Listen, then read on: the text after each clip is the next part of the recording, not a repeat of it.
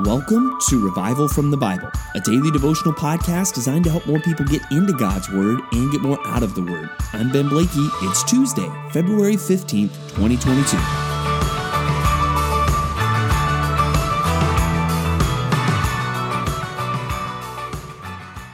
One summer in college, I was a street sweeper. That's right, working in one of those trucks that goes along the road, you know, with the big brushes along the curbs, you know, with a big vacuum sucking up all the trash and the dirt. Except technically, I wasn't really doing it on streets, I was doing it in parking lots. Uh, and we would go there to the parking lots when there were no cars there. So that meant late at night and into the early morning hours and I wasn't the one driving the truck. I had a friend who was the truck driver. I would get out of the truck with a leaf blower and would be blowing the trash all, you know, off of the sidewalks and off of the curbs out into the parking lot where the big vacuum truck could go and suck it all up. And so we had a series of parking lots that we regularly did. But I remember one night, uh, our boss said, Well, you guys got to do a, a different parking lot tonight. And so I was like, okay, great. We'll, we'll do we'll do another one. Uh, and so we get the directions to this new parking lot. And first off, we find that it's half an hour away from where all the other parking lots we normally did were. And we get there and we find out that it is like the mother of all parking lots. It is just vast, bigger than any other lot that we have done. And there it is, you know, it's already late, late at night. And you're thinking, how in the world are we going to get this all done? Uh, it was overwhelming. Have you ever had a, a, job like that where, you know, in one moment you, you get you get given some task and you look out and you're like, how is this going to be possible? Like, how can I get this done in the amount of time that I have?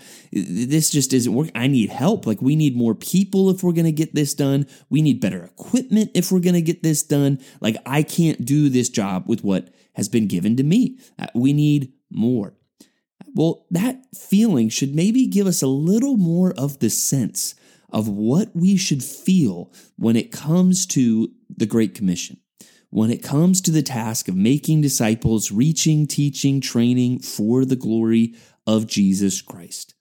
We're familiar with a phrase, but I want us to think about it a little deeper as we look at our New Testament reading today, where we're looking at Matthew 9, 27 through 38, as well as Matthew 13, 54 through 58, and Mark 6, 1 through 6.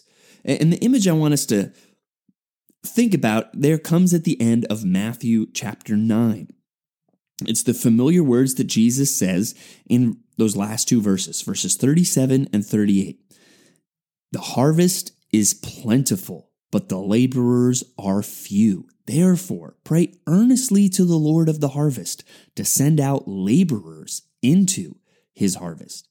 So th- we're familiar with those words. If you've been at church for any length of time, you've heard those words before. But my concern is let's not just make them so familiar. You know, it's like the harvest is plentiful, but the laborers are few. You know, you think of a missions wall at church, or you think of something on Instagram, you know, with with all the wheat in the field and, and these verses on it, right? And we're so familiar with it that it's kind of lost its its punch. Where it should give us the idea the harvest is plentiful, but the laborers are few. That, that should be overwhelming to us. There is so much work to be done. And we should be looking around at the people around us saying, man, there's more work to be done than we could possibly do. We need help. And that's what drives then to the next uh, part of the passage. Therefore, pray earnestly to the Lord of the harvest to send out laborers. We, we need more. So pray earnestly to your boss. Cry out to the Lord of the harvest to say we, we need more help. And again, this is all driven by compassion. As Jesus is going about doing his ministry in verse 36, it says, When he saw the crowds, he had compassion on them because they were harassed and helpless like sheep without a shepherd. And that's what drives him to say this to the disciples. And so I want you just to think for a moment um, about uh, just what's around you start with where you live. I, I live in Meridian, Idaho, uh, here in the Treasure Valley. And this area is just exploding with growth. But think about where, where you live. If you also live in the Treasure Valley, you know, think about this area. Maybe you live somewhere else. Think about that. How many people are out there that don't know Jesus Christ? I mean, I think of my community, which is growing, growing, growing, the fastest growing community in the United States of America. And if you did the math, it's likely that you're going to come up with a number in the hundreds of thousands of people right here in this valley, right here in a comfortable driving distance from where I live, uh, of people that don't know Jesus Christ. Maybe you live somewhere smaller. Uh, maybe you live in a, a bigger metropolitan area where in the driving distance from you, there are literally millions of people that do not know Christ. Do you have a sense of how overwhelming that is that we are given the task of, of reaching those people? Uh, think now just broader. Think about your state. Think about the United States of America. Uh, think of all the work that is to be done there. And even just think about how the harvest is not merely just evangelism, well, once they come to know Christ, we, we have more work to do. We're now to teach them everything that Christ has commanded. We got to be training up leaders. So it's it's not even just the people that haven't been reached. It's the people that you know are, following Christ, but man, that they've got a lot that they still need to be taught. Just think of the amount of work it would take just to be faithful to the Great Commission right here in the United States of America. And then realize that is just the tip of the iceberg. And actually, the United States of America is probably one of, if not the most reached nation in the entire world. And then we go around the world and we look at what we would call unreached peoples, people that are a part of a culture that there is no real Christian witness in that society. And that number would, would go into the billions. There is so much work to be done. That should, at some level, overwhelm us. And that's why it should drive us to our knees, praying that God would send out more laborers into his harvest. That we need that. We need to trust God for that. But we need to call out. And one thing that will help us even just broaden our prayers. I mean, Eh, even in some ways make us not so provincial in some ways in our prayers, just thinking about me and my witness, or even just thinking about your church and its witness. Because we all have to realize it's not me, it's not just my church. We're going to need a lot more people. We're going to need a lot more churches that are faithfully doing this work of the harvest. So I hope it you know gets you even praying for yourself praying for your church that your church would be more engaged in the harvest but i Pray that it gets you engaged, even praying beyond just the borders of your own church, because it's going to take more than just your church to really uh, complete this harvest that we're praying for here. So pray earnestly for the Lord of the harvest. The harvest is overwhelming, it's plentiful, and the laborers are few, but we have a God who is in control. We have a God who can do great things. Cry out to Him today to send out more laborers into the harvest.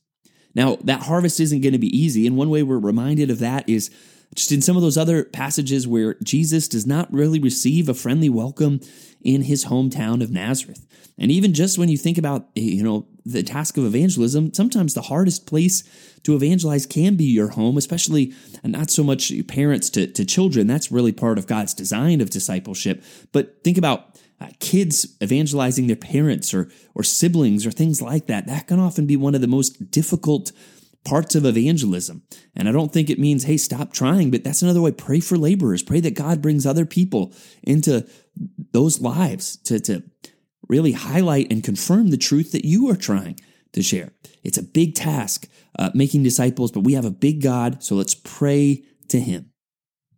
Now, as we go back to the Old Testament today, we are again in Exodus, Exodus 27 through 29. And again, we're looking at the tabernacle and today getting into the priests. And before you tune out, uh, from you know some, some passages like this where it's like oh it's all these details and all of that's obsolete and I don't really need to know that I want you to pay special attention to some of the things about the priests. Um, And, and remember that the New Testament, as we've even seen, calls us as believers priests. And that's actually a, a doctrinal idea of the priesthood of all believers. That, that all who have put their faith in Christ now kind of function as in this role as a priest, or we are a priesthood. We are set apart. And so I want you to notice things about that, things like the priestly garments, and even just um, what was engraved in gold and put on the, the turban, the, the forehead of the priest, where it said, Kadosh Yahweh, holy to the Lord that's something that we should see. And yes, God is not calling you to engrave some gold thing and, and put it on the brim of your hat uh, that you wear that says holy to the Lord, but you are called as a Christian to be holy to the Lord, set apart for God. And so think through that and then look at that chapter 29 and, and think of just the consecration of the priests. And notice that part of that consecration was uh, atonement, sacrifice. And praise God that you can be a part of the priesthood of all believers because there was an atoning sacrifice for you, Jesus Christ. And also notice that part of that, that dedication was also not just the atonement, but also that they are being consecrated, set apart for a purpose to serve God. And that should remind us if I am a Christian, I am set apart. My life has a purpose to serve God. And so may we be able to focus on these things. May we learn, even though some of the, the, formalities might not be things that we're called to practice in our time, let us see the substance and the meaning and see that these pictures can help us understand our role as priests. And also today, let us be reminded of our role in the harvest and especially our need for help in the harvest. And may we pray earnestly to the Lord of the harvest for more laborers. Thanks for digging into God's Word with me today on Revival from the Bible. For more resources, check out revivalfromthebible.com. To learn more about Compass Bible Church Treasure Valley, go to compassbible.tv. The grace of our Lord Jesus Christ be with you.